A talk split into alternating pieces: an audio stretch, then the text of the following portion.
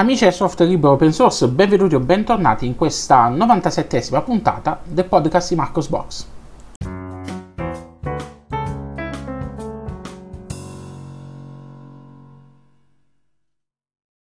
Apriamo questa puntata parlando da Audacity e mm, delle polemiche che sono nate a seguito della decisione da parte del team di sviluppo di Audacity di introdurre la telemetria all'interno del software.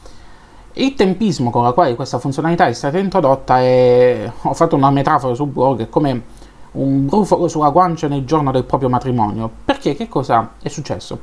Questo annuncio è stato fatto subito dopo la, l'acquisizione da parte di, ehm, di MuseCorp di Audacity e quindi tutti quanti hanno gridato allo scandalo, al complotto, aiuto, si salvi chi può, il software verrà snaturato e chi più ne ha più ne metta. E, e niente, e ovviamente il panico si è scatenato e, perché uno fa 2 più 2, le coincidenze esistono, però delle volte uno si spaventa per certe coincidenze. Comunque, non c'è attualmente nulla di cui preoccuparsi per quanto riguarda la telemetria di Audacity perché gli sviluppatori hanno deciso di introdurre all'interno di Audacity una telemetria di base che verrà usata eh, principalmente a fin di bene. Perché? Innanzitutto vediamo di capire come funzionerà la telemetria in Audacity. La telemetria di Audacity sarà strettamente facoltativa, disabilitata per impostazione predefinita e nessun dato verrà condiviso a meno che non si scelga di accettare o abilitare la telemetria. La telemetria funziona soltanto nelle build create da GitHub, dal repository ufficiale. E se compiliamo Audacity dal sorgente troveremo in CMake un'opzione per abilitare il codice della telemetria. Quindi anche in questo caso sarà disattivato per impostazione predefinita. Quindi non dobbiamo preoccuparci, non è una telemetria alla Windows che la subiamo passivamente. Essenzialmente perché è stata introdotta la telemetria in Audacity? Beh, è per aiutare gli sviluppatori di Audacity nell'identificare tempestivamente i vari problemi che possono sorgere. Audacity, sapete, è ampiamente utilizzato da diverse tipologie di utenti su diverse piattaforme gli sviluppatori però non hanno informazioni sulla stabilità delle applicazioni sulle varie piattaforme e quant'altro.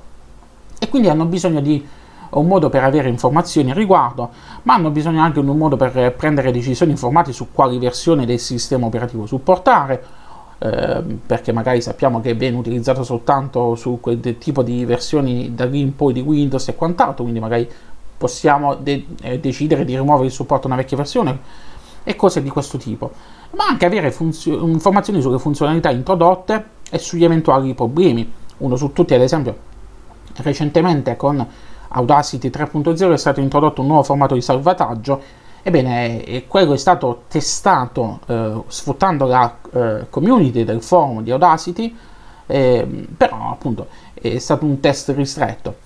Eh, la telemetria avrebbe potuto aiutare anche in questo caso ad avere un, un test più ampio e più dati da poter analizzare. Comunque, fatto sta che adesso la telemetria è stata introdotta, che è disabilitata per impostazione predefinita, quindi per adesso non dobbiamo eh, avere paura e speriamo che serva per migliorare il software e speriamo che poi col tempo non diventi una telemetria alla Windows, ma credo proprio di no.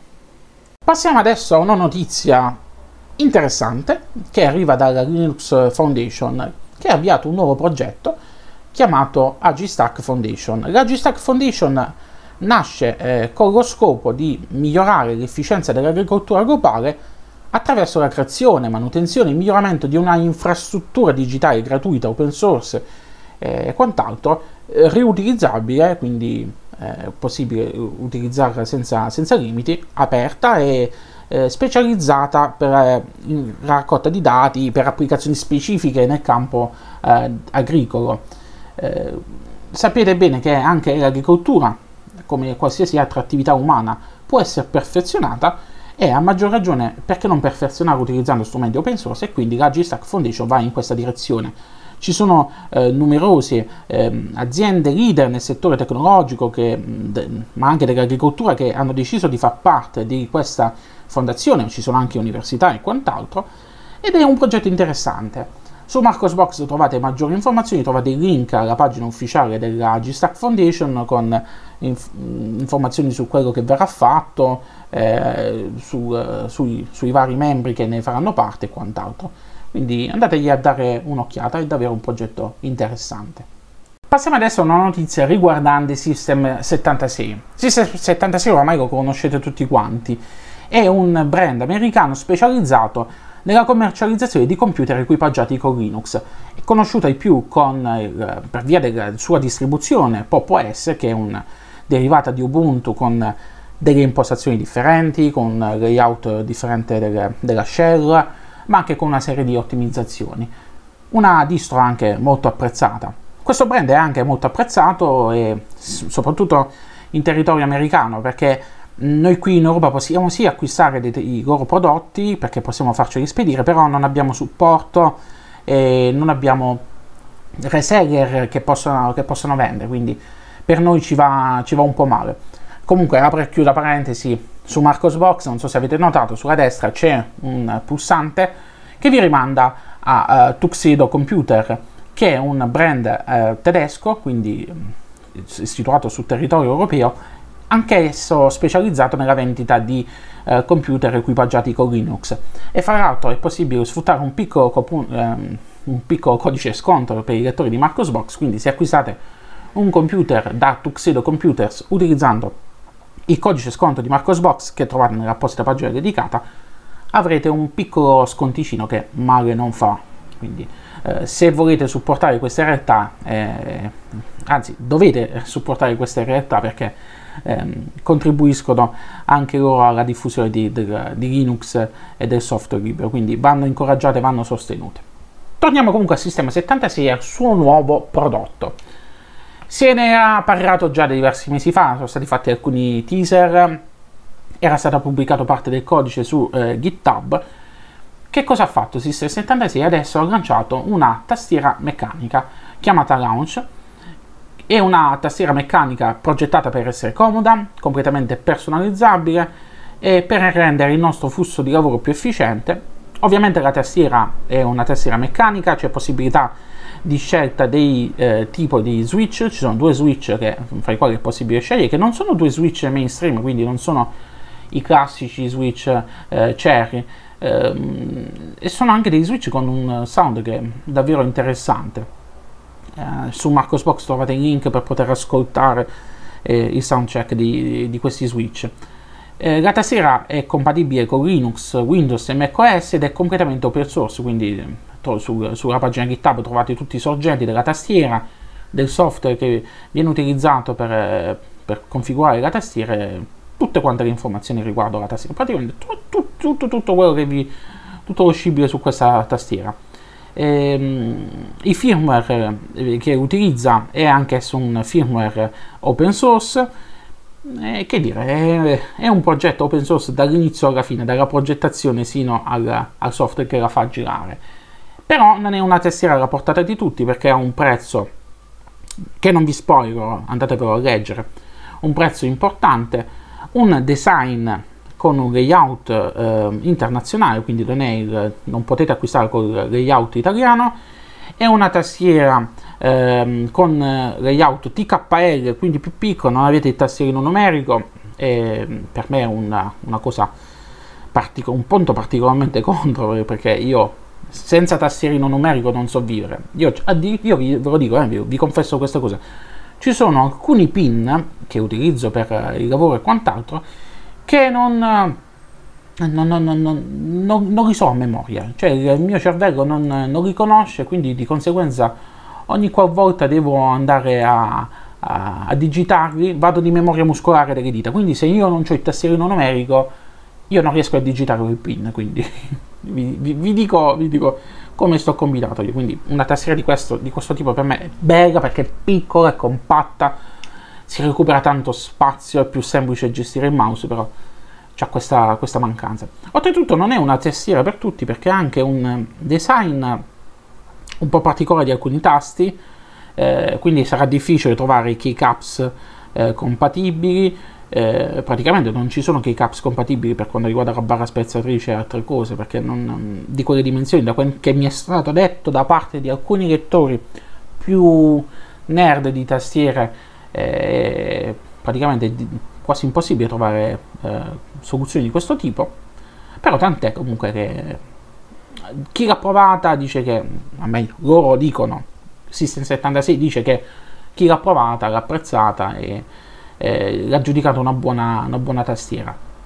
Su Marcosbox ovviamente trovate tutte le informazioni su questa tastiera, col prezzo, ehm, con, con, foto, con soundcheck e quant'altro, quindi andategli a dare un'occhiata. Eh, io resto fedele alle mie tastiere a membrana, io non capirò mai questa, questa mania di queste tastiere meccaniche. Sì, la capisco la mania delle tastiere meccaniche perché sono più precise e quant'altro, però Madonna mia, io che nervoso che mi fa. Io già non sopporto il suono della mia tastiera, della mia tastiera a membrana. Figurati con quella meccanica, sentire tac, tac, tac, perché ho, ho la, la, la, delicatezza di uno scaricatore di porto quando scrivo. Quindi immaginate con le tastiere meccaniche il bordello che farei. Perché scrivo veloce e scrivo pesante. Comunque, mm, comunque ripeto, c'è da dire che i, tra i due switch che sono stati proposti ce n'è uno che ha un sound molto, molto carino, i, i Switch, i Royal, che secondo me, così come l'hanno pubblicizzato loro, ma è vero, è adatto anche per chi uh, fa um, parecchie videoconferenze, quindi non vuole il ritorno del tasto. Eh, secondo me quella è una... Eh, se avessi la disponibilità economica e volessi fare una pazzia di comprare una tastiera di questo tipo, la prenderei con i Switch Royal. Comunque, Fatemi sapere voi che cosa ne pensate. Passiamo adesso al blocco finale con le ultime due notizie di questa settimana. Parliamo adesso, torniamo a parlare meglio di eh, Jing Pad A1. Qualche mese fa vi avevo parlato di Jing OS, avevo fatto anche una video recensione di questa distribuzione. È una distribuzione Linux che andrà a equipaggiare il Jingpad A1, il primo tablet Linux di livello consumer al mondo basato su architettura ARM. Di questo dispositivo sapevamo le specifiche tecniche, ma non erano state ancora date maggiori informazioni, ad esempio sul prezzo, sulla commercializzazione e quant'altro. Bene, eh, qualche giorno fa eh, è stato pubblicato un video eh, che eh, spiega alcune di questi, svela alcune di queste, di queste cose. Ehm, il progetto verrà lanciato il prossimo 15 giugno ehm, su eh, sulla piattaforma di crowdfunding, crowdfunding Indiegogo e verrà distribuito ai primi 100 beta tester a partire dal 30 di giugno 2021. Se tutto andrà per il verso giusto, le spedizioni del prodotto finito, di quello commercializzabile, diciamo così, partiranno a partire dal 27 settembre 2021. Nota dolente che mh, il Jingpad A1 nella versione WiFi senza tastiera perché eh, la versione base è soltanto il tablet con una configurazione 8 GB di RAM, 256 GB di ROM, WiFi only e eh, processore Unisoc Tiger T, eh, T7510 con 4 Cortex A75 a, da 2 GHz e 4 Cortex A55 a 1,8 GHz avrà un prezzo di 549 dollari. Quindi un progetto interessante perché ovviamente sfido chiunque dei nerd all'ascolto, di voi pinguini all'ascolto, eh, a non volerci mettere le mani su a un dispositivo di questo te- tipo, però il prezzo, il prezzo è completamente fuori, fuori, fuori mercato. Eh, perché a quel prezzo sapete bene uno se deve spendere tutti quei soldi si butta su qualcosa di, eh, di commerciale puoi buttarti su questo prodotto soltanto se sei un, ehm, un utente Linux di quelli enthusiastic, come vengono definiti, eh, che, ama, che ama la follia Linux e che è disposto anche a spendere questo tipo di cifre per un prodotto di questo tipo. C'è da dire, piccola critica che si può fare al riguardo, è che eh, il, l'annuncio di queste, di queste nuove informazioni è stato dato sul canale di eh, Jingling Tech, eh, che sarebbe la società che eh, sviluppa eh, questo, questo, tablet. E bene, è stato dato sul canale YouTube di, di, questa società e il video che è stato caricato è stato registrato con macOS, ehm, con Google Chrome come browser che veniva utilizzato per, per gestire la chat, il video e quant'altro e con il sottofondo dei file salvati nei formati proprietari Microsoft Office. Che dire, un buon inizio per un prodotto di questo tipo. Io mi sarei aspettato che almeno nella, in questo video che, che, è stato caricato ci fosse un, una presentazione registrata da un computer equipaggiato con Linux, o utilizzante Firefox, utilizzante un formato per la presentazione, un formato libero, invece no, tutte e tre, proprio uno appresso all'altro, presenti, presenti in, questo, in, questo, video. Vabbè, era giusto per far notare questa, questa cosa. Infine, restando sempre in Cina, eh, c'è stato il rilascio di Deepin Linux 20.2.1. Questa nuova minor release va a aggiornare il sottosistema a Debian 10.9, introduce mh, aggiornamenti minori ottiene il pieno supporto alle CPU Intel di undicesima generazione, cosa molto importante. Ehm, quindi per chi ha un hardware nuovo eh, adesso può mh, mm, installare questa distribuzione e non avere problemi di sorta. Migliora la stabilità e la compatibilità delle varie applicazioni di sistema e, e ci sono ben 54 patch di vulnerabilità CV che sono state integrate di eh, default, quindi eh, andato, andato a correggere tutti i problemi finora riscontrabili. Eh, come dicevo, non manca il consueto lavoro di ottimizzazione sia di, di PIN desktop environment che delle applicazioni che fanno parte dell'ecosistema di PIN, quindi che compongono il DPIN desktop environment. Ovviamente per il changelog completo, per il link al download, vi rimando a leggere il sito ufficiale di DPIN che trovate linkato su Marcosbox. Prima di concludere qui questa puntata, lasciatemi fare un piccolo momento spottone per gonfiarmi di orgoglio e quant'altro. Qualche settimana fa sono stato contattato dal direttore del sito Agenda Digitale U, il principale portale italiano che si occupa di tematiche come eh, cittadinanza digitale, sicurezza informatica, industria 4.0, infrastrutture digitali e quant'altro. È un punto di riferimento italiano, uno dei siti più letti eh, su queste tematiche Bene, sono stato contattato dal direttore appunto, di, di Agenda Digitale EU per eh, scrivere un articolo per dare la mia opinione su eh, quello che sta succedendo eh, nello scontro Rousseau-Movimento 5 Stelle e per parlare di eh, soluzioni open source per quanto riguarda ehm, le votazioni elettroniche. Ho pubblicato un articolo, o meglio ho fornito questo articolo, è piaciuto, è stato pubblicato sul sito, quindi lo potete leggere cercando eh, la parola chiave Rousseau oppure eh, cercando Marco Giannini, quindi recatevi su agenda digitale, mettete una di queste query e vi uscirà eh, il mio articolo dal titolo Democrazia digitale, l'Italia è pronta? La lezione dello scontro Rousseau Movimento 5 Stelle. Eh, se avete tempo andategli a dare una lettura, magari condividetelo sui social, esprimete eh, qualche parere taggandomi e quant'altro, quindi eh, mi, farebbe, mi, farebbe, un enorme piacere. Eh, che dire, eh, fa, appunto, fatemi sapere, fatemi sapere la vostra.